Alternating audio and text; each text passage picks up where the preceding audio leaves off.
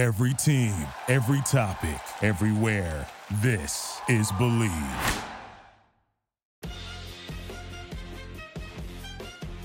What is up, believers and Bear Down Nation?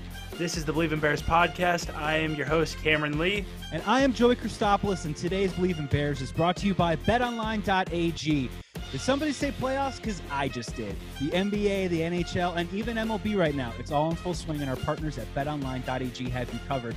And let me just say, if you put a little wager down on the over on Giolito strikeouts and him throwing a no-no today, you might be heading into a retirement plan. And you can do that when you gamble and bet at betonline.ag. So take full advantage of sports being back and get in on the action with hundreds of odds, futures, and props for you to bet on. And there is always that online casino as well on the site. It never closes. So head to betonline.ag today and sign up to receive your welcome bonus on your first deposit. Again, betonline.ag and sign up today. BetOnline, your online sportsbook experts. Cameron, what are we talking about on the pod today? Episode four.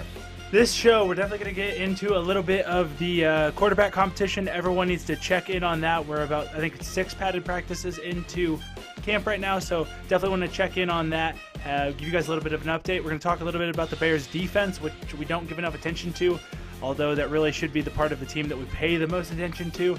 So we'll get in a little bit about that, talk a little fantasy, and a few other things from around the league. But before we get to that, speaking of around the league, this false positive situation that came up over the weekend, Joey. Uh, so many teams, I believe it was four, five, six teams that uh, had all these false positives. What, what, sort of is your takeaway um, as we kind of see all of these false, false positives uh, popping up around the league uh, with regard to these COVID tests, and, and what does that mean moving forward? My question is, can we have nice things, Cam? Can we just have nice things with sports? Uh, can we just get through this thing? You know, it is one thing to have in the situation with MLB where you actually do have positives on the team. You're worried about the health and safety, so you shut down on the games. But when you're having false positives, what was it? Seven Chicago Bears, you know, tested positive, then tested negative, all coming out of the same laboratory. You know, Cameron, what if this happens week two, week three in the middle of the season? You know, they're going to be forced to perhaps cancel a game over a situation like this. The NFL's got to get wrinkled out, man, don't you think? Yeah, this is, I mean, this is really a scary situation. Not just, I mean, obviously, it's great that these were false positives and that we're not dealing with real, you know, positive tests. That's great. But at the same time, this is really scary for the league itself. You know, the people making schedules, people trying to, to do all these things and make sure that we have the season and plays out in a timely fashion. If, if we're having false positives and they're occurring so rapidly, so easily. I mean, that's terrifying. And so, what are we going to do? Like you said, come the regular season, and one of these false positives occurs. I mean, if Patrick Mahomes has a test, has a false positive, the day or two before the game, I mean, they're not going to not play Patrick Mahomes. I mean, this is the NFL. This is about the money. So there's just lots of stuff going on right now that I think is. You know, we just don't have any clue how this all works out. This is uncharted waters, unprecedented territory. And I think the NFL does have a lot of cleaning up to do as far as uh, what are these protocols? What are these procedures? And how do we fix these things and make sure that we are on the right track come this regular season? Because we're getting down to it, you know? And so I, I, just there I have a lot of questions about these protocols and procedures and, and really how do we get this stuff fixed? It seems to be singled out to just one laboratory right now, which is good news. New Jersey strikes again, not to be glib, but let's be real about it. Pump your own gas, New Jersey. Uh, you know, asking you as a former player, maybe not like what your emotions are you know, going through the process of, you know, let's just say you had a test that came back positive. Maybe you're not emotions that are going on through there, but what would your emotions be after you found out two days later that it was a negative test and you just went through all of that, all the preparation, and then you find out that maybe not only are you sick, but you can't play, and then you find out that you're negative. What are your what would be your emotions there? the the thing about it is that I just lose all trust and faith in the system. You know, I want to believe that this is the NFL. They're spending so much money to to put this stuff in order to make this stuff work, to make it right, to make sure that everyone is safe. And all of a sudden, you know, we're only a couple weeks into training camp and we're coming up with 77 false positives. That's insane to me. I want to be able to trust and know that you know, if anyone, if any league, if any organization, if anyone in the world is going to get the right results, it's us. It's the NFL. And so I just kind of lose faith in that.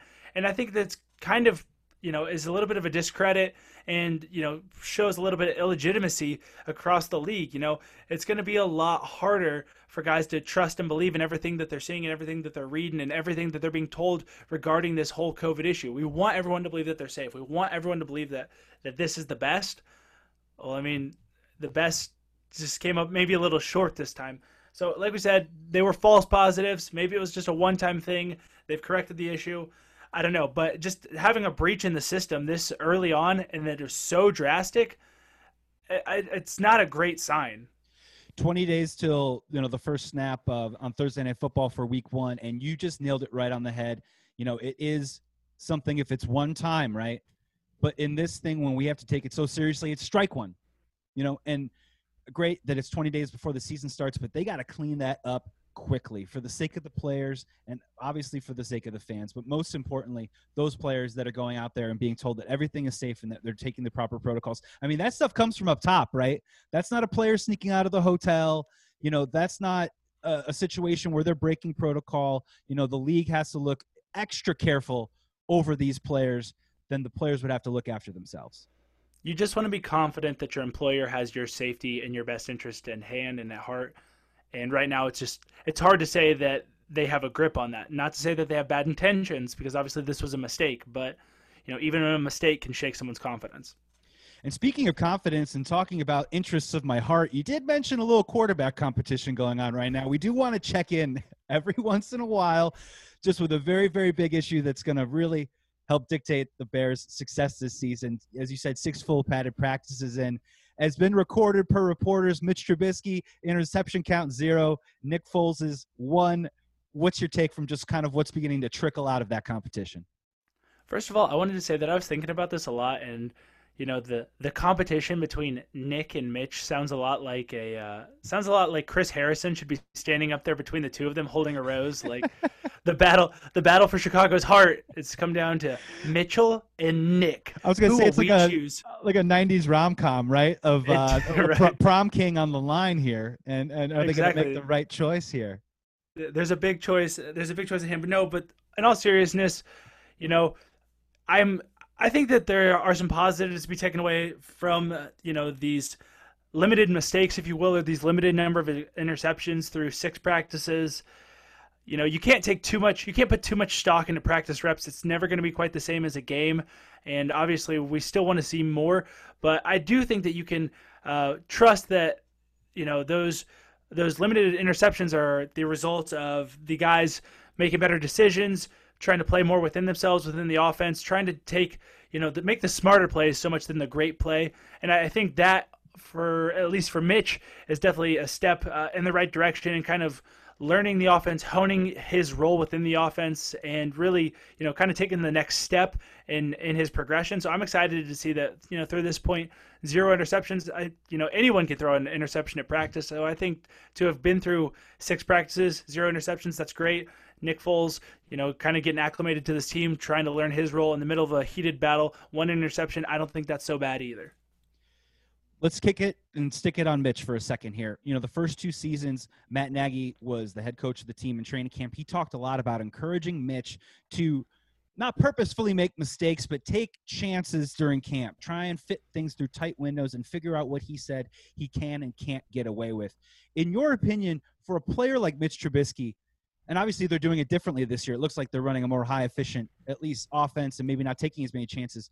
For a developmental like Mitch Trubisky, do you agree with you know Matt Nagy encouraging a player to go out there and take risks? Would you take that kind of perspective as a coach, or would you rather see Mitch Trubisky do the little things first and keep things safe and just run a, run a tight unit on offense? You know, as a coach, which one do you think you'd probably lean on?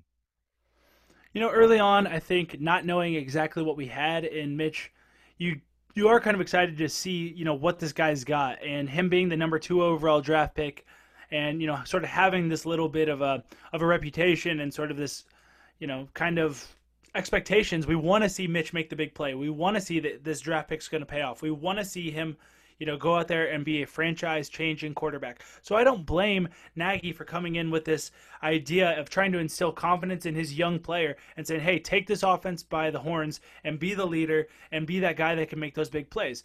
Granted, through two seasons, I'm not really sure that it has paid off all that much. So I don't I don't think it's a bad idea for him to come back and say, okay, we know who you are now, and maybe we put a little bit too much on your shoulders. Maybe we tried to give you too much free will. Now let's dial it back a bit and play within ourselves, play within our offense, and you know maybe we change our approach, maybe we change our mindset and you know who we are within this offense. You can still be successful in that regard. Uh, I, I think that you know we obviously he went out there had this expectation, it wasn't met, but it doesn't mean that it's it doesn't mean it's all for naught. It doesn't mean that it's a total loss. Okay, we will readjust, we will rescope our expectations, we'll rescope our approach, and we'll come in this year and we'll, we'll play within ourselves a little bit more. I don't think that's a bad approach. I, I do like the idea of hey, we've got this young gun, young gun quarterback, number two overall pick. Let's see what he's got. The irony is, it's almost like Nagy's asking Trubisky to play like Nick Foles because Nick Foles in training camp, right, isn't going to be taking those chances. He's going to show what he does best, which is run a professional outfit out there as an offensive unit and make the smart, efficient, uh, you know, the pass, whether it's the check down or whether it's the second or third read. And it's sort of like that's what they're asking Trubisky to do. But obviously, Trubisky's talents, physically, his athleticism would probably be the preference in the long run if he can pull it off. Yeah, I think you're right about that, though. You know, you bring in a guy like Nick Foles because in the event that he does become the starting quarterback for this team, we've talked about this so many times. This defense can be stellar. This defense is going to keep them in games no matter what. And in the past, it hasn't been, you know, that that they haven't gone out and won games. It seems like at times they're just trying not to lose them on the offensive side of the ball. So there have been times where you just want to see a game manager, someone that can really just control the ball, control the tempo, control the pace, and just you know make sure that the offense is functioning smoothly, that they're getting first downs, that they're making the right decisions, and that ultimately you know points are going on the scoreboard. No one's asking them to put up 40 points a game. They don't need to. That Bears defense is going to keep them in every single game. So Foles is a great addition and someone that Trubisky, whether he's the starter or not, can learn from in that regard. Like you mentioned, Mitch's athleticism, the things that he can do with the ball in his hands, he does have high upside because he can provide different things, you know, in a gadget style offense like Matt Nagy likes to instill. You know, you hope that eventually we can have a little bit more pop, a little bit more spark, and we can get beyond just that game manager mentality. But for the time being, push come to shove, if you just have a game manager, if this defense is where they were at at that level in 2018, I think the Bears will be fine if that's the case. All eyes are on the offense, but you're bringing up the defense right now. And you brought up a great point at the very top a unit that we don't worry about, therefore, we don't talk about. But maybe we can get into it just a little bit. You know, obviously, two years ago, you know, a turnover machine. We're dancing in the end zone. You know, we're doing Motown on Thanksgiving Day, like running passes back and it's and I don't can't remember a season where I've actually laughed out loud at the TV more as they do the dances, you know, just out of pure joy. Last year, some say they took a step back, but they were still pretty damn good. You know, you've talked about it briefly on the pod before, but let's kind of dive into it a little bit more now. You know, Cameron, what do you see for this defense this season? You know, bounce back, stay the same, regress? What are you thinking? I think this defense obviously took a little bit of a step back, especially statistically last year. Uh, when you look at Khalil Mack and the and the sacks going down to eight and a half for for the season, which is a great number by many people's standards. It's a it's a small number for Khalil Mack. You know, Leonard Floyd only had three sacks despite starting in all 16 games, which is his career low. The absence of Akiem Hicks in the middle and injuries to you know obviously Danny Trevathan. Um, Eddie Jackson had uh, fewer, I believe, it's fewer interceptions, and just seemed a little bit out of place at times. So uh, I think that there were a, a lot of things that contributed to this team not seeming to be as strong as they were previously. But I don't think that that was totally fair. There were just a lot of factors that played into it, whether it be injuries, new scheme, new coordinator, all these sorts of things. I would not be surprised though if we see in 2020 we see a little bit of a bounce back with a healthy Akiem Hicks. I believe you're going to see an improved Khalil Mack, some more sacks there. Bringing in Robert Quinn, who I believe had 11 and a half sacks, was one of the leaders in the league last year. Playing opposite Khalil Mack, you're going to have a hell of a pass rush. You got to love that. They're going to create pressure. They're going to get to quarterbacks you know, even losing an, an Eddie Goldman, which is definitely going to hurt. I believe that they've got depth up front. They've got athleticism at the second and third levels. I'm excited about this team, and I think that we will see a bounce back from the Bears defense this year. The injuries last year seemed to just come at the worst time. And of course, you don't want to blame a season on injuries, but it is still a reality that you have to have the next guy step up. And sometimes the next guy that steps up isn't as huge and intimidating and as monstrous as Akiem Hicks. So I mean, that just sort of is, uh, kind of goes with the territory a little bit. And I also noticed last year, as opposed to 2018, a lot of in-game situations that really burned this defense that weren't necessarily fair, in my opinion. You know, they were on the field a lot, a lot of three and outs from the offense last year, a lot of turnovers on the other side of the field. So they had short field situations where I think the Bears did a decent job of holding the team to field goals, but they couldn't really what they call it pin their ears back right and like really get off and uh, get at an opposing offense because you know the team itself seemed to be on its heels all last season.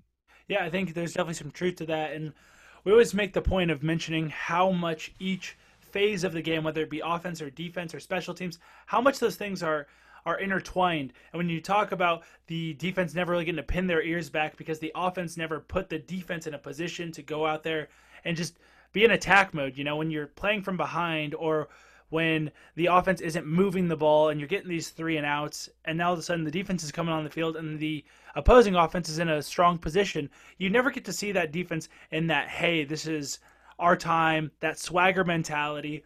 You know, it makes a big difference. Those things are so much more interconnected than I think the casual fan realizes.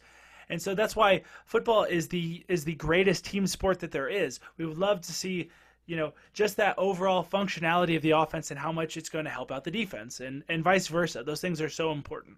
So for Bears fans, when they see Khalil Mack 8.5 sacks, they go, you know, what happened to Khalil? He had, you know, he had a down year, disappointing year, couldn't get after the court. You know, what happens next?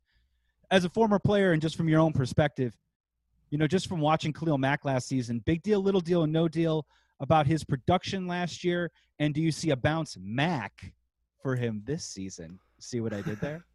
I do. I, I, I see the eight and a half sacks, and I I think it's totally understandable for most fans to say, "Oh, he had a down year." But like I said, you have to understand how these things are connected to one another. Uh, Akiem Hicks played five games last year. Five games. People don't. I, maybe you don't know how big of, a, of an impact Khalil or Akiem Hicks is going to have on Khalil Mack. Akiem Hicks is going to take up so much attention of an offensive line. Let me tell you, as someone who went against Akiem Hicks every single day for an entire season on the practice squad, he takes up a lot of your attention. And as an offensive line, when you have multiple players that you need to double team on a defensive line, you know, pass rushers and, and all of that, that puts you, that makes you so spread out, so thin, makes your job so difficult, and it only makes it easier for the defensive line and those pass rushers. So when you take away a force like Akiem Hicks, and that's not to say that there weren't good backups, but there's no Akiem Hicks level backups on that team. Now all of a sudden, uh, Khalil Mack is seeing double and triple teams. He's not going to be as effective. You know, it's just he's just not. That's just the way it works. I think that the, you know, the presence of Akiem makes a big difference. I think having another established pass rusher on the outside in um, Robert Quinn, kind of taking that uh, Leonard Floyd role is going to make a big difference because the more people you have up there that present a threat, the more the offense, the more the offensive line has to pay attention to those people, the less attention each person is going to get. So if you have three or four great pass rushers coming at one time, good luck to an offensive line. Khalil Mack, Robert Quinn, Akiem Hicks, whoever else is in there, if it's Bilal Nichols, if it's uh, Roy Robertson Harris, they're going to have a field day. I think this defensive line up front is going to wreak havoc on wreak havoc on so many offensive lines this year.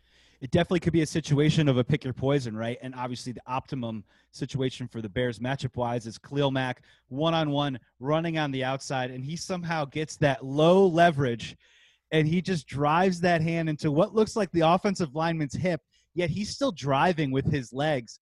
And it seems like it's in one motion. Can you even describe how that is? How is that humanly possible Dr. Cameron I, Lee.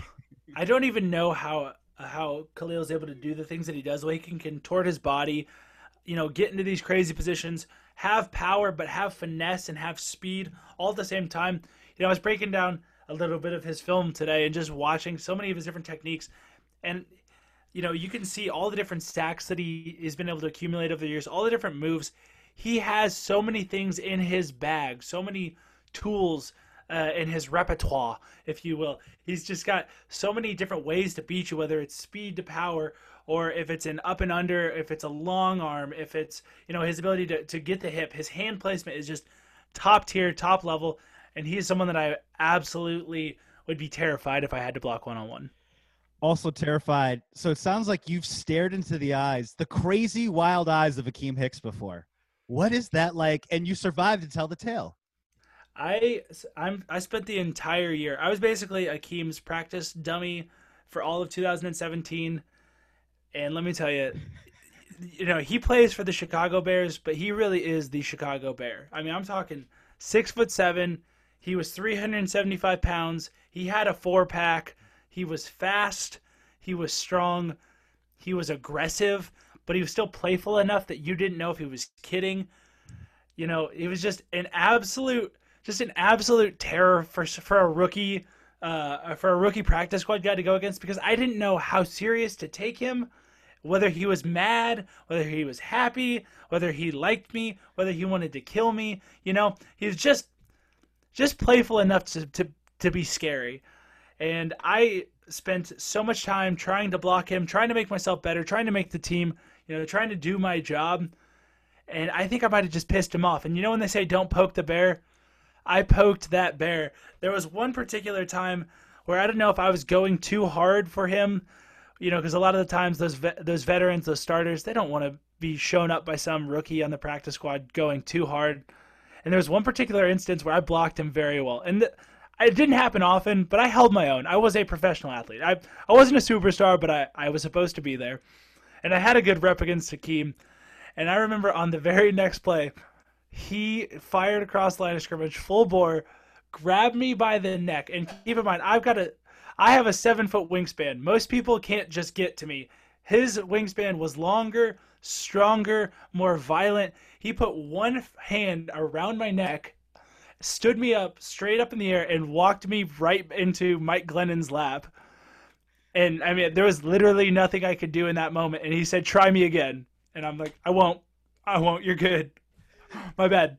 That's amazing. My favorite part about Akiem Hicks too is when he gets a tackle for a loss in the backfield or a sack. Usually after that happens, the defensive player gets up, does the dance right, and then he'll get high fives and he'll get helmets and bumps and stuff. Nobody touches Akiem Hicks after those. It seems like because his eyes are just going like crazy, and even the own players in the Chicago Bears go, "I just don't think I'm going to touch this gentleman right now. I'm happy for his success. I just don't think I'm going to be celebrating with him at this time." And I think we were friends, or at least te- we were at least we were at least cordial teammates. And I pissed him off. He is a scary human. Don't don't poke the bear. That's my advice. Don't poke the bear. And that's the key, right? Got to keep the bear on the field. Got to keep the bear up front. You know, rushing rushing the quarterback, and that's going to help everyone else too, uh, as well. Like Khalil Mack, obviously doesn't really need that much help. But when you put those two together, that's a dynamic force. And man, Robert Quinn on the other side too, as well. One of the most efficient pass rushers in the NFL not just in the you know NFC, AFC, in the NFL over the past several seasons. You put him on the other side. I have a feeling this could be like a night and day situation with Robert Quinn over there after watching Leonard Floyd the past three years.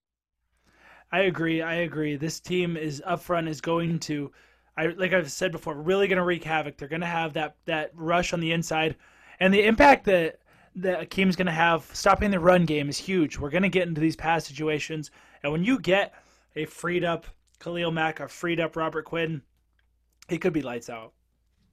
And you get those hits on those quarterback, and then suddenly the uh, the velocity on those passes coming out quite aren't you know, zipping out of there. You leave some balls maybe up in the air, and that's where guys like Eddie Jackson in the secondary can come in and get those turnovers that we were lacking last year and thrived on in 2018. You know, Eddie Jackson, all pro, you know, last year, some say that, you know, he was playing for a contract, maybe protecting himself. Some say that maybe he just didn't have a great year. The ball didn't bounce his way. You know, what are you looking for from a guy like Eddie Jackson this season uh, in 2020? You know, Eddie's proven that he can be one of the best safeties in the league. I think last year coming into a little bit of a different scheme with Pagano, uh, you know, he was put in some different situations. Sometimes like as a as a slot corner, sometimes you know he was sort of playing closer to the line of scrimmage. You know, obviously, sort of attempting to create more concern for the opposing offenses. He's kind of what you call an attention guy. And so, as a, as a defensive player, he's someone that the offense is looking for, the offense notices, and sometimes either will try and avoid.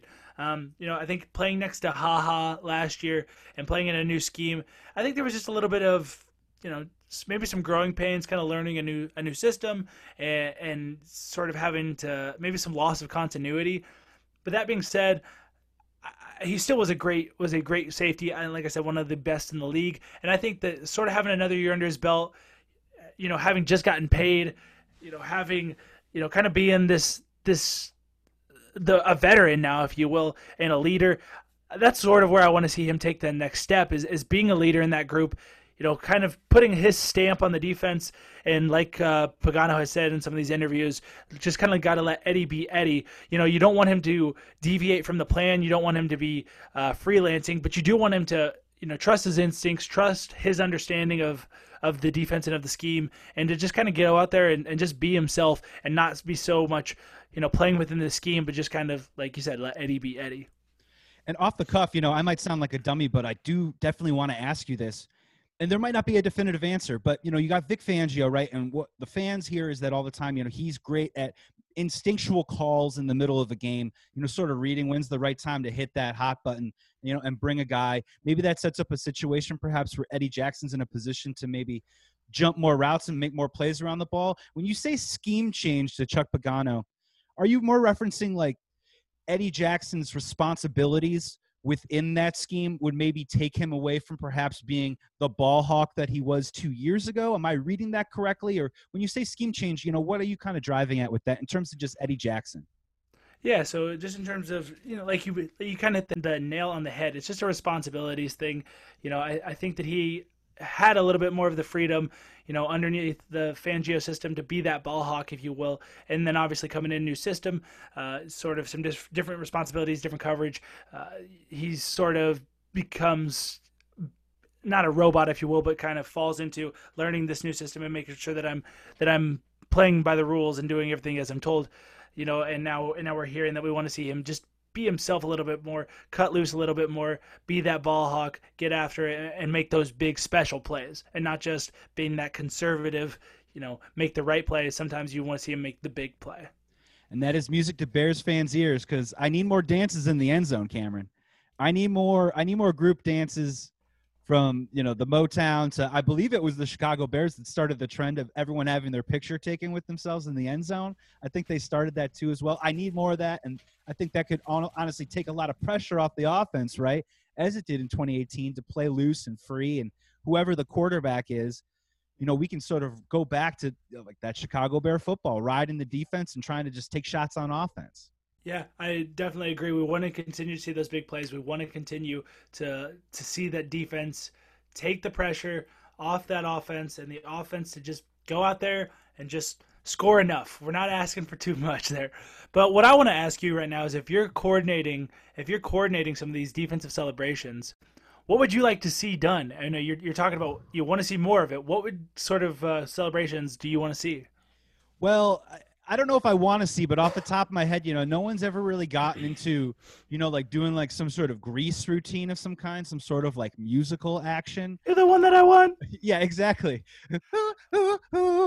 okay, so if we're if we're on the defense, who is Danny Zuko and who plays Sandy on the Chicago Bears defense? Sandy's Tarik Cohen. Let's be honest here. He could do a backup okay. afterwards. Like he'd be totally fine. You know, it seemed like Prince Amukamara for a long time was sort of leading the charge in the dances, but he's not around anymore. So maybe there's an opportunity, Cameron, in 2020 for a new, uh, new dance coordinator to rise to the top. You know, I would say Anthony Miller, but it seems like he's got enough things going on himself. What do you What do you think? Who Who might be a good person to nominate for this? You know, Tarik was a good choice. I think I think we got to put this one on Mitch. I want to see Mitch. I want to see Mitch in the end zone. I want to see us score some touchdowns. I'm calling you out, Mitchell Trubisky. I want to see more touchdowns. I want to see more dances. I want to see some confidence, that swagger. Lead us to the end zone and lead us on the dance floor, Mitchell Trubisky. That's what I want from my quarterback. Yeah, I mean, even Electric Slide, or if they all pretended to be like a band like ZZ Top and sort of like move the guitars, or I'm even thinking like in a few good men situation where they put someone on the stand and Trubisky spikes the football and goes, "I want the truth." I mean, I'm I'm up for anything. I mean, I'm getting elaborate. I know. no, that's great. That's great because you know we've been talking about the defense has success. The defense celebrates. The defense scores touchdowns and chore- uh, choreographs dances. I want to see the offense do it. You've mentioned how great of an athlete, of a of an acrobat even that Tarik Cohen is. Let's get creative. Let's see him. Let's see Anthony Miller. Let's see Allen Robinson. Let's get those offensive linemen. I love some offensive lineman dances. You know, I was part of some celebrations uh, in college. You know, we did a little three man weave with the offensive line. Really? That was, that was one. Three-man- the three man weave. the offensive. We did a three man weave. Uh, we we got a, a we did a little bobsled. We did a little bobsled action, which is a lot of fun. Wait, So- is that the toboggan? Is that like when you guys all get in the same yeah same chute and then you, you, you go down the Yeah, down so- the pike? Yeah, so we are we kind of like we're running carry. You got to run. We are all carrying like the toboggan or whatever, and then we kind of like threw it, and then we all jumped in simultaneously. You got five three hundred plus pound men on a field, cross legged, you know, swaying back and forth like they're going down a hill. So you know, I want to see more of that offense. Let's get creative. Let's get dancy, and, Yeah. and you know, And, uh, and the best part is you're scoring the points first, and then we get to see the dance. I'll tell you one of my favorite touchdown celebrations of that's all time. that's the part that people often forget about. You have to score. That's you have to score first. That's what we forgot about last season. We had a lot of amazing dances, just we're not able to do them because we didn't score points. Eureka! One of my favorite ones of all time was um, what was it? Rashied Davis from like t- 2005. He he'd hold the football and then he would explode it out of his chest, and then it would Mm. twirl in a circle a little bit. God, that was my favorite one. Simple, but really cool. Different way of holding the football. Exciting. Wish I was a part of the three man weave though. That would have been great.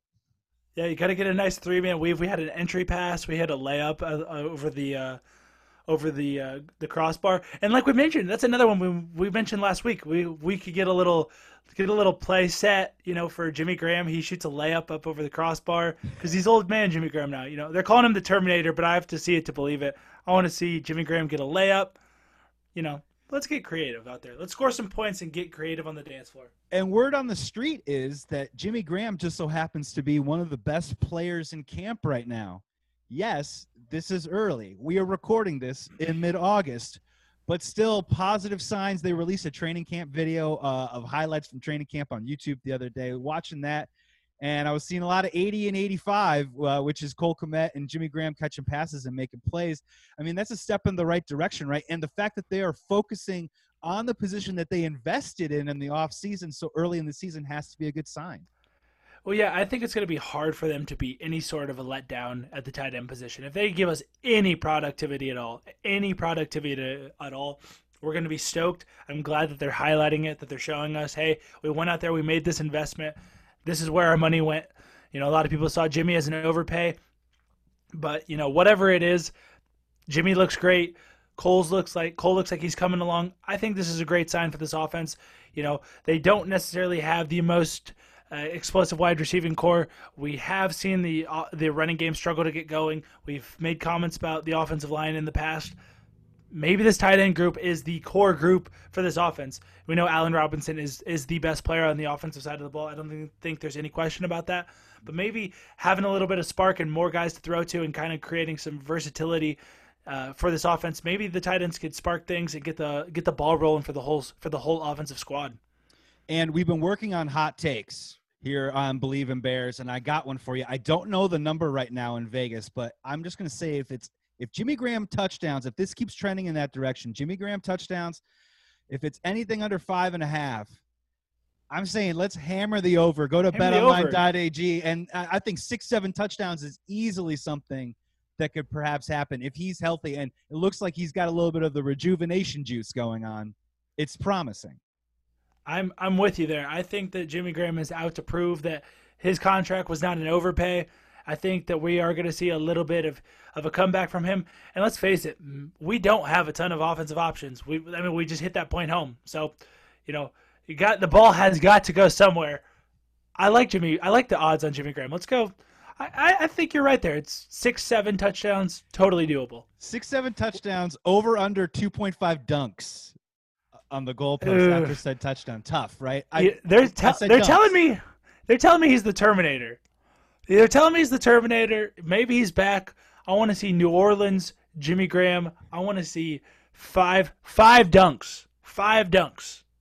to wrap up on the defense real quick, just from a fantasy football perspective, we are getting a little bit closer. And guess what, Bleav in Bears fans? We are going to be doing a fantasy pod in the coming weeks. You're going to want to make sure that you check that out. But fantasy wise, you know, the Bears right now, they're the fifth ranked fantasy defense right now.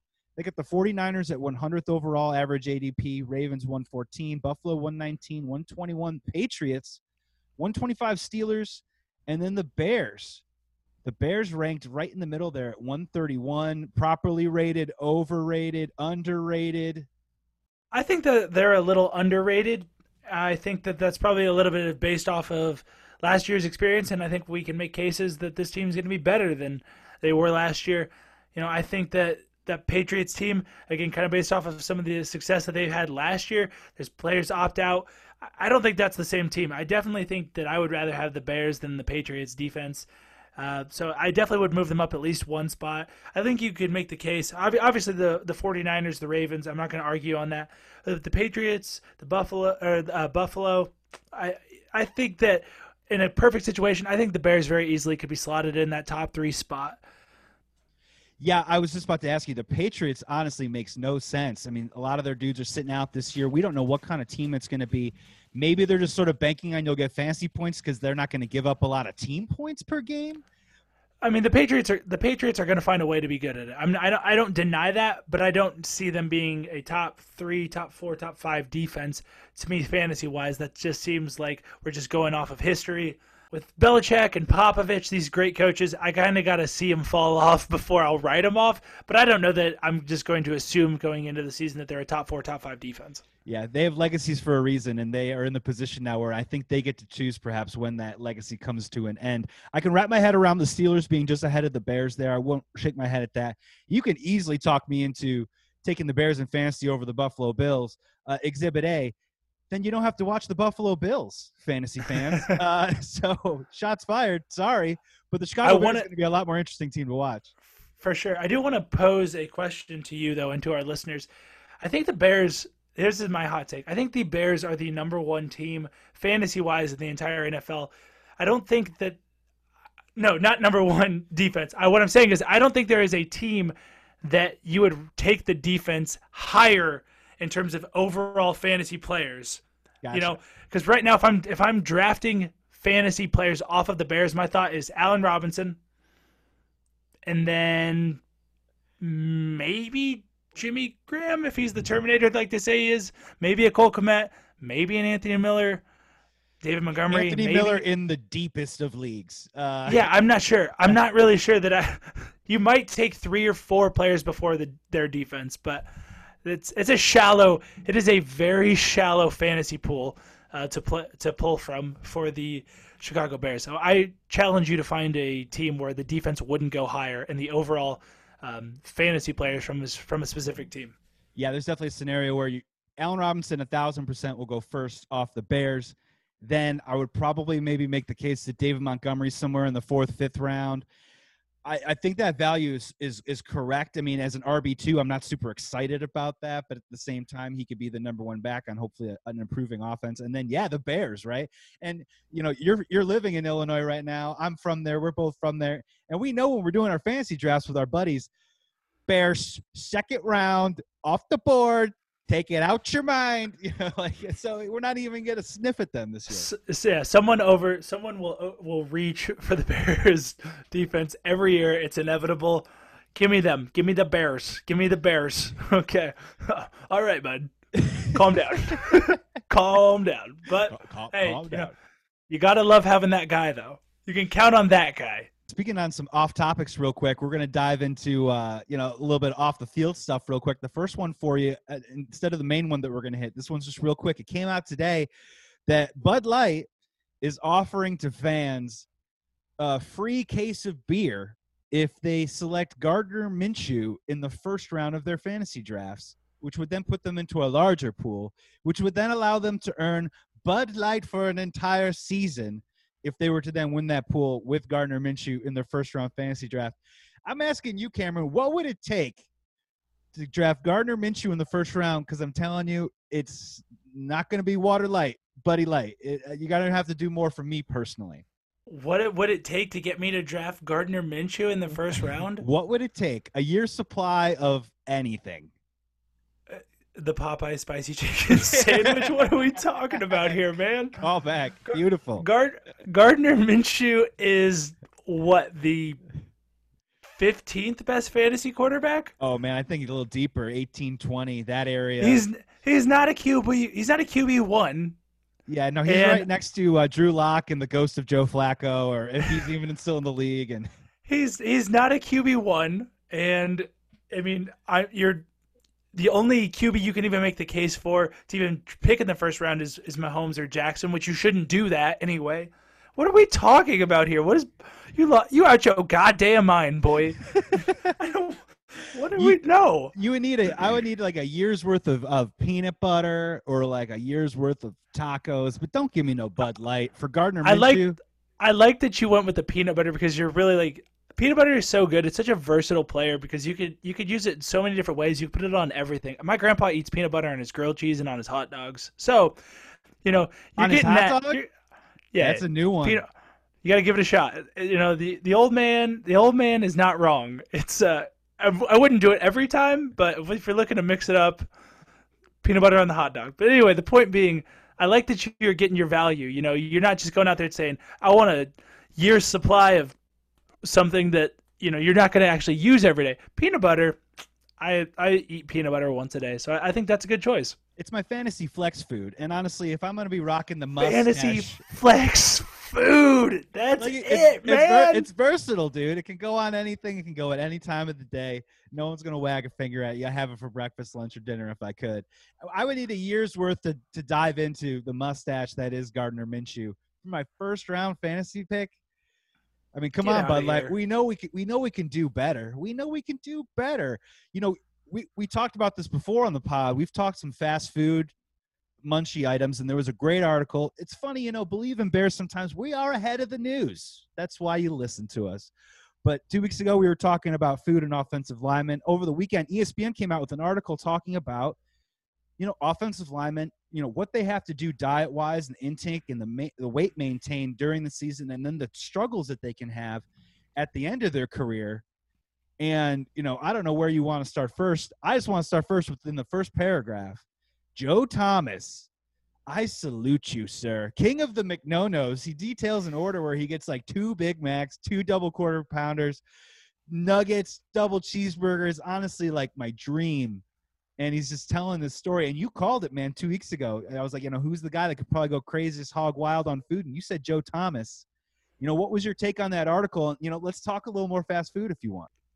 Yeah, for sure. So I had a I had a couple different takeaways, which is, you know, first of all, how much that article hit home for me was very it was very eye opening and it was odd, you know, because we have this like in this uh, tendency to sort of think that we're the only one, you know what I mean? And so like when I retire and I stop playing football and I'm losing weight, I'm not thinking about any, you know everyone else anymore. But when you read this article and you see guys like Joe Thomas and Nick Hardwick and Marshal Yanda and Alan Faneca and all these offensive linemen are going out there and, and losing all this weight and they're talking about the struggles that they had while they played and the struggles that they, that they had, you know, post career, all this stuff. It was crazy how relatable it was for me. You know, and anyone that kind of knows me knows that uh, since I've stopped playing, I've tried to lose a lot of weight. I've tried to do all this different stuff, uh, you know, sort of trying to change up my lifestyle. At this very moment, I've got some ice on my ankle because because I'm I'm nursing an injury from my marathon training, so it's it's wild. But anyway, enough about me. You don't you don't care about me. but anyway, the, the thing that I the there was a quote in there uh, from Joe Thomas, and he said, "When you start eating and exercising like a normal human being, the health benefits are amazing." And just him saying like a normal human being, it hit so it ho- hit home for me so much because people are always like, you know, what are you doing? What's your diet? I'm like, nothing. I'm like, I I have no diet. I'm just eating like a regular human anymore. I'm not trying to consume as many calories as possible every single day.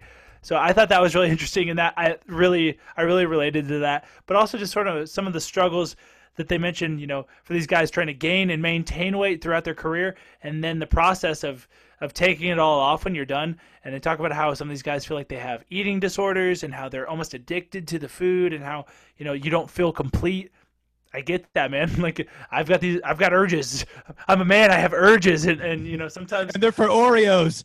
they are no it's it's crazy because you know no matter how well i'm doing how active i'm trying to be you know i'll eat super healthy during the day and i'm I, i'm very proud of my diet but then i'll get home at like 10 o'clock at night and I, and I still and i've been out of the game for two years i still feel like man i'm supposed to be eating more and it's hard. It is really hard. So I, I thought this the article was eye opening, and I hope a lot of people read it and sort of learn, you know, not the dangers necessarily, but just have a, a new appreciation for what some of these people go through and an understanding, and hopefully we could be a little bit safer safer in the future, you know, regarding the position and regarding our habits.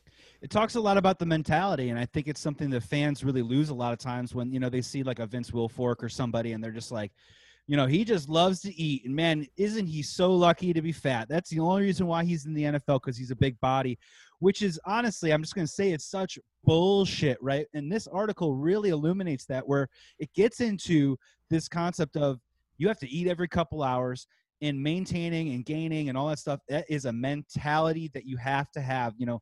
And once you break off of that, it's it's difficult, you know. Not not to be a, a joker about it, but you know, you're not waking up at 2 a.m. with a bag with your hand in a bag of potato chips being like oh you know what happened anymore? And you i can only imagine you're still kind of getting those cravings all the time. And for a lot of these guys you know if they didn't keep that weight on they lost their job. You know and coaches were on them to do that very thing and that's what joe thomas talks about. You know he, he bought an extra extra large extra soda just because the 500 calories you know is just the easiest thing to do to help him keep gaining. And that was the most eye-opening thing really and it's just a testament to like what people go through and we talk all the time about on the field, but but off the field for offensive defensive linemen to maintain that size. Yeah, that's uh, that's the common misconception that we and we kind of talked about this a few weeks ago, but you know the offensive lineman, the defensive lineman is no longer just this big, fat, sloppy dude. These guys are working to be as big as possible and working to be as fast and nimble as quick as possible simultaneously, and those two don't go hand in hand. So some of these guys like I think it was Nick Hardwick, for example, was a high school wrestler who wrestled at 171 pounds. 171 pounds. That is a small high school lineman. You know, I coached some high school ball. That is that's small for my offensive line. And then gonna go and play in the NFL, and, and they want you to be bigger and heavier and be able to hold your own. So you do what you got to do because we all want to do this. We all want to be in the in the light and be an NFL player and do all of that. So you you make the sacrifices, you put on the weight. It is, this is not easy. People think that you're just some fat guy. You just eat whatever you want. I mean, you're eating, and it is it becomes a job. It absolutely becomes a job, and there's a commitment to it. There's a, a commitment level to it that is just, you know, people wouldn't understand. And I just I think it's really cool seeing those guys who have the success stories, so that when they're done, they're able to lose all this weight and get get into incredible shape. You know, I'm still I got heroes. Uh, I'm still trying to to get on my Alan Faneca. Uh, you know, he's running he ran his marathon in, in under four hours. I don't know if I'm going to be able to do that, but I'm, I'm trying. So I, I think all of that's really cool, and I hope that people have a better understanding of these offensive linemen and kind of what they go through, and you know maybe more respect for it because you know the job is hard enough. You get very little recognition as a football player. Can you at least please give these guys some recognition as human beings when they step away and are able to to you know not only gain you know un unhuman um inhuman amounts of weight and then go and and lose it right back? Which brings us to our final topic to bring us home today on Bleav in Bears. This segment's called The Cost of Doing Business, uh, a phrase that uh, one of Cameron's former coaches used to say to him all the time. And I got to tell you, it's got a nice little ring to it. And the cost of doing business segment today is we're going to talk about some fast food because, as you've just mentioned, you know, to play in the NFL, offensive lineman, defensive lineman, it's a, it's a real thing. You know, you got to make these gains and your diet changes and stuff. So let's have a little fun with it for a second. Let's talk a little fast food to bring us home today you know what's on your mind cam? We've been talking about the spicy chicken sandwich but we haven't covered all the ground yet. It just can't stop at popeyes. We can't go to the top of the mountain. There's other stuff on the journey as well. Dude i don't know when i became um, such a popeyes person.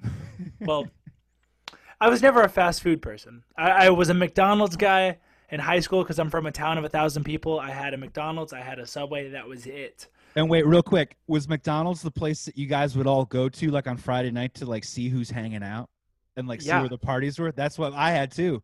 Like absolutely. If, if, you were driving around with some buddies and you had nowhere to go and you didn't know about the parties, maybe you weren't invited yet, just go to the McDonald's, get a double cheeseburger, hang out, see which other groups show up, intermingle, and see if you can get some deets, and then carpool it over. Yeah, I would cruise the lot, you know, so you yes. make your way pretend like you're going through the drive-through and you drive past really slow and see who's inside. Yeah, And if there's anyone we're stopping, you know, you you go around and you park on the other side of the building. you play your favorite kind of music, super, super loud. a Loud. badass, and B, just kind of let everyone know where you're coming from, and then you go, "Oh wait, sorry, I was just listening to music." You know, hey, Yeah, what's right. up? Yeah, exactly. that was the move. That never worked, but I mean, that was the move. I, I nothing ever, nothing ever worked. Period. But No, not in high school. Not in high school. But beyond beyond Popeyes, you know, what's uh, what's on your menu here? okay, so, well, first of all, I still want to give a shout out to Popeyes. I don't be mad at me. this is man. what I. I went back to Popeyes to get another one of, of my beloved spicy chicken sandwiches. Hold on. And I'm you- gonna. You did investigative work without me, Cameron. Ah, I'm, I'm, I'm Right? bummed. I'm bummed. Dude, I'm gonna. I don't know why I feel so compelled to ride for Popeyes so much, but I'm they're my they're my my new people. So It'll be Anyway, a sponsor by Halloween. I'm working on it, man. I'm absolutely working on it. I I tweet about it every time I eat it. I don't I don't know why, but I feel like that not enough people know about Popeyes, so I'm out there spreading the word. That being said, they did not have the spicy chicken sandwich, which broke my heart. But I said, you know what? I will adjust. I will play this one out. We will figure something out. So I tried the hot honey chicken. Oh, woo! Let me tell you, man. think we have a winner.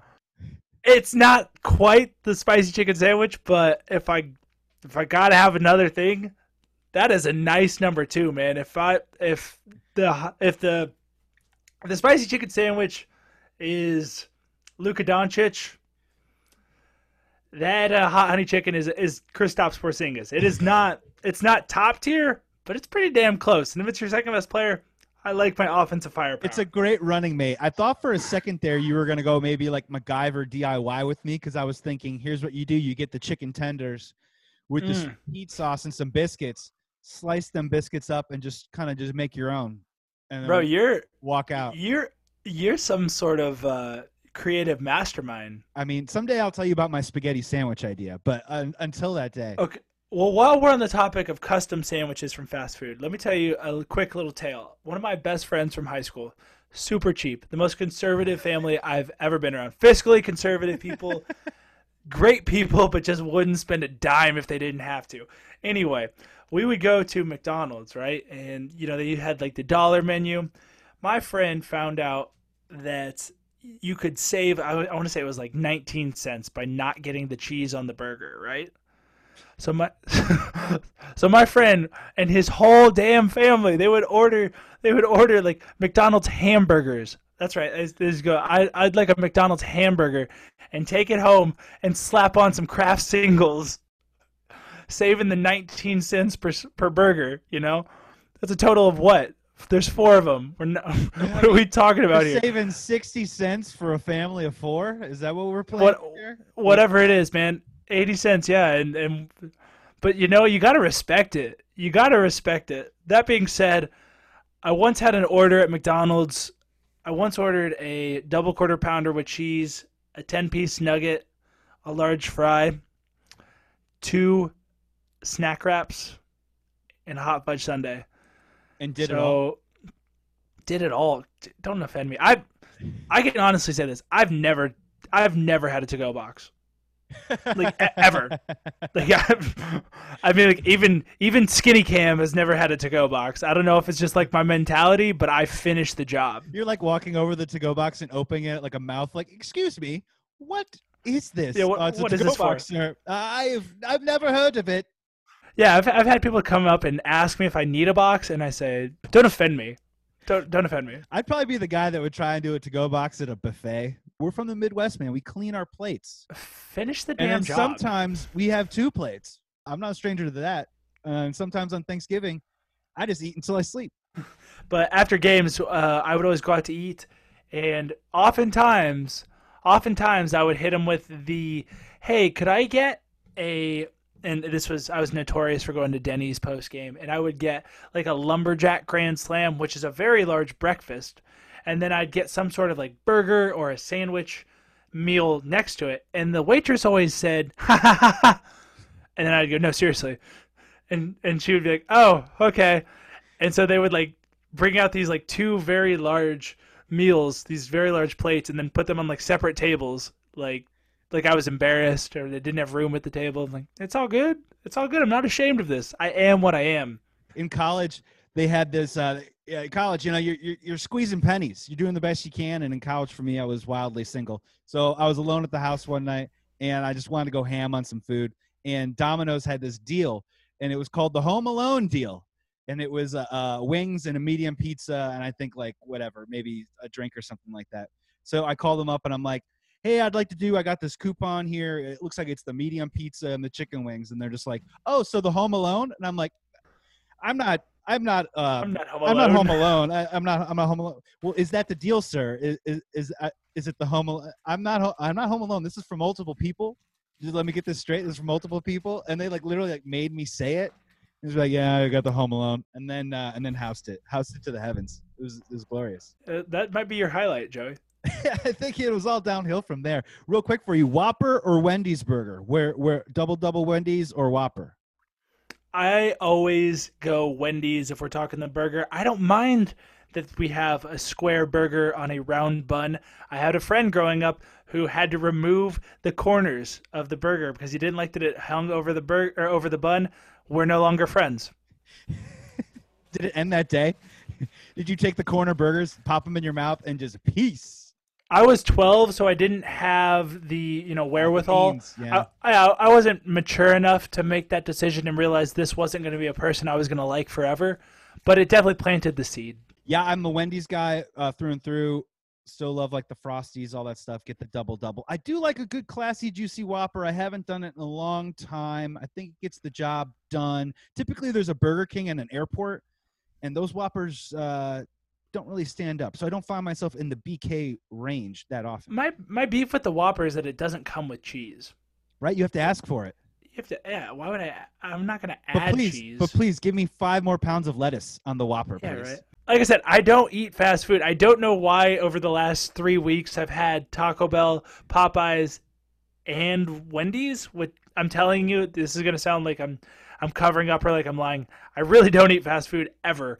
Uh, but I but I have dabbled a little bit more, and I think I'm doing it for the show because I want to seem like you know I want to seem like the common man. I'm one of you Yes. guys, so if you guys Yes. have a recommendation, please make sure that you uh, you know ta- tag me on uh, tag me on some on what is it Twitter? Is that what it is?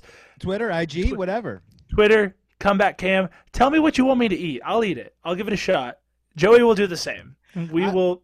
I will We'll absolutely do the same. And you know, when it comes to nuggets, you might not dunk and tell, but you have been very forthright about the fast food. I'm very curious if we're going to cover all the the demographics as we go along here. Like next week, you're going to talk about bok choy.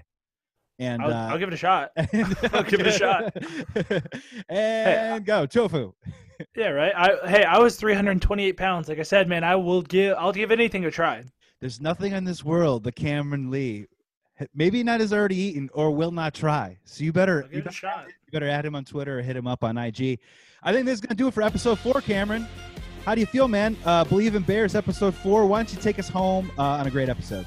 Everybody, thank you for tuning in. Thank you for hanging out with Joey and I. Thank you for going down the wonderful road that is American fast food.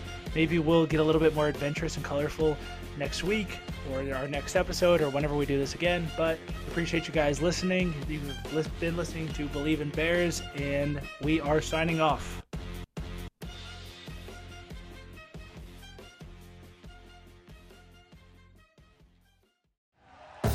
Thank you for listening to Bleav. You can show support to your host by subscribing to the show and giving us a five star rating on your preferred platform. Check us out at Bleav.com and search for B L E A V on YouTube.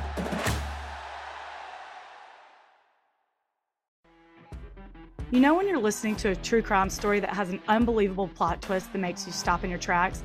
That's what our podcast, People Are the Worst, brings you with each episode. I'm Rachel. And I'm Rebecca. We're identical twins who love true crime cases that make you say, didn't see that coming, and we hate the people responsible for them. Listen to People Are the Worst now on Apple, Spotify, or wherever you get your podcasts.